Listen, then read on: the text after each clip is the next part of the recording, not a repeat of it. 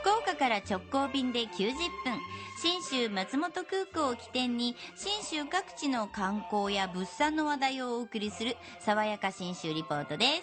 リポートは中島理恵さんです。おはようございます。おはようございます。おはようご今ざいまよろしくお願いします。日は、まあ今こう日本ワインって結構話題ですがそうそう。盛り上がってますよワイねンね。国内で取れたブドウで国内で醸したワイン、うん。そのまあ一番注目される場所とも言いましょうね、はい。長野県ってすごいワインいろいろ取れるんですけどね、はい。その中でも今日おすすめするのは塩尻のワインです、へ飲んだ飲んだ。美味しかった。ほらもう今思い出しただけでこんなに富山が幸せな感じになる。そのぐらい美味しいです。本当に美味しいですよね。私はボジョレー以外認めないって言ってたあの富永さんがやっぱこれだけ言うってことボジはョレあんま飲まないの。あそうですか。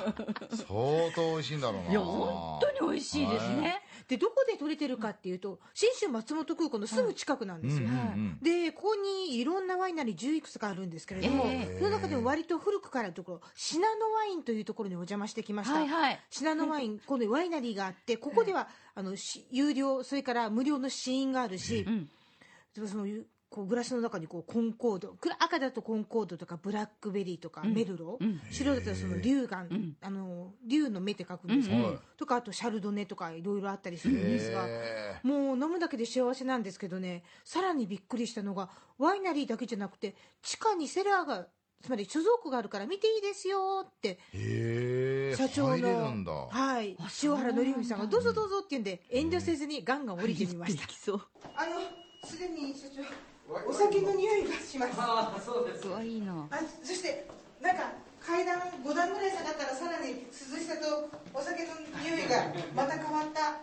あのカビの匂いとかもあるんですよね。はい、複雑な。わおすごい広いんです。余裕で、えー、小体育館ぐらいな感じはありまして。え樽がですねゴロゴロゴロゴロゴロゴロゴロと奥の方まで560は並んでるんですよね560樽あったと思います鹿にこんな広い場所を作ってるんですかでここまあ棚にもワインボトルが並べられてあって、うん、1956年作とかもあったりしたんですが、うん、ね、とにかく中はねひんやり、暑い時に行ったのにひんやり。聞いたらですねこの地下水が周りを取り囲むように流れてるんで、あー。なるほど。冬はひんやり、うん。であ夏はひんやり、冬はちょっとあったかめっていうのがこう自動でなされるような書道庫になってしまってると。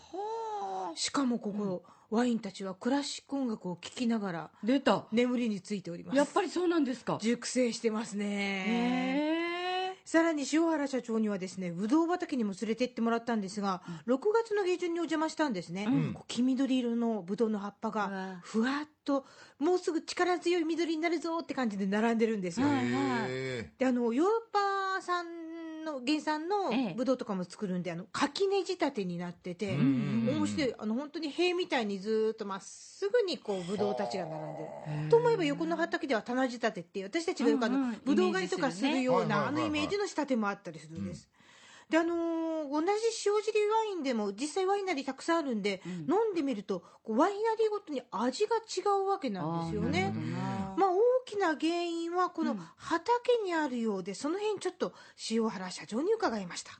まあ畑とかも違ったり、畑が違うと、その朝10時に日が当たる畑と、朝10時には日が当たらない畑があったり、夕方6時以降日が当たったり、風向きがこの東から来たり、そういうような、だから湿った空気が何時頃この畑を潤してくれるとか、川からのその温度だとかそういうものをテロワールなんて呼んでますけどね。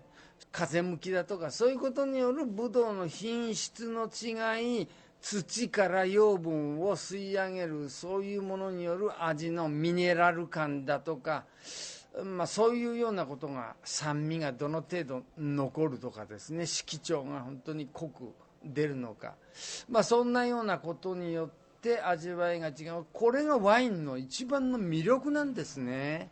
うん同じ産地であっても味が違うっていう、えーそれが一番の魅力。おー。でも面白いですよね。飲んでても楽しそう。うん。ね。樽によっても違うなんて言いますもんねねやっぱり樽でどんな木を使うとかね。そう一樽の中に入る、うん。この並んでる樽の右と左でほら畑が違っちゃうんで、うん。味が違っちゃう。なるほどな。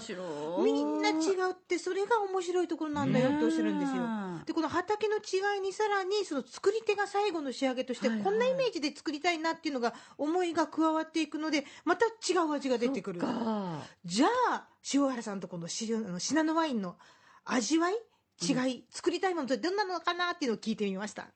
そうだね。あの、うんその持っているブドウの特徴を引き出すってことだね最大限。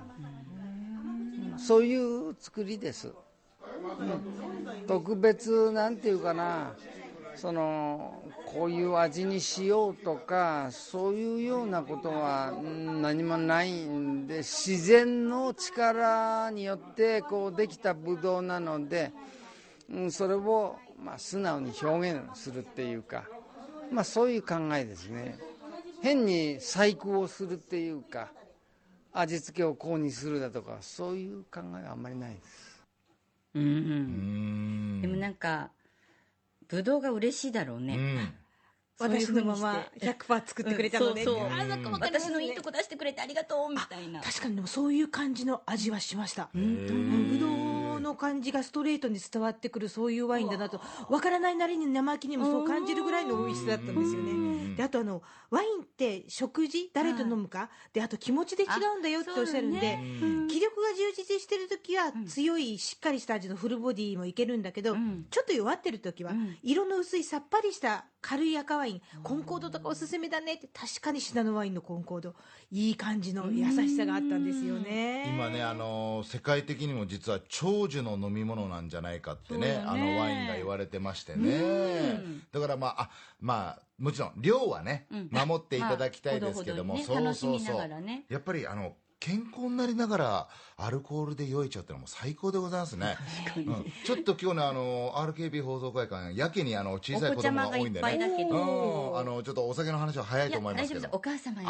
ありがとうございます。楽しんでいただきたいねぜひお母様方もお兄様方も、はい。えー塩尻でワインを楽しむ旅出かけていただきたいと思います、玄関口は信州松本空港です。福岡空港から FDA 富士ドリームエアラインズの直行便が90分で1日2往復結んでます。ひとっ飛びしてごくっと美味しいワイン飲んでください、爽やか新州リポート中島理恵さんでした。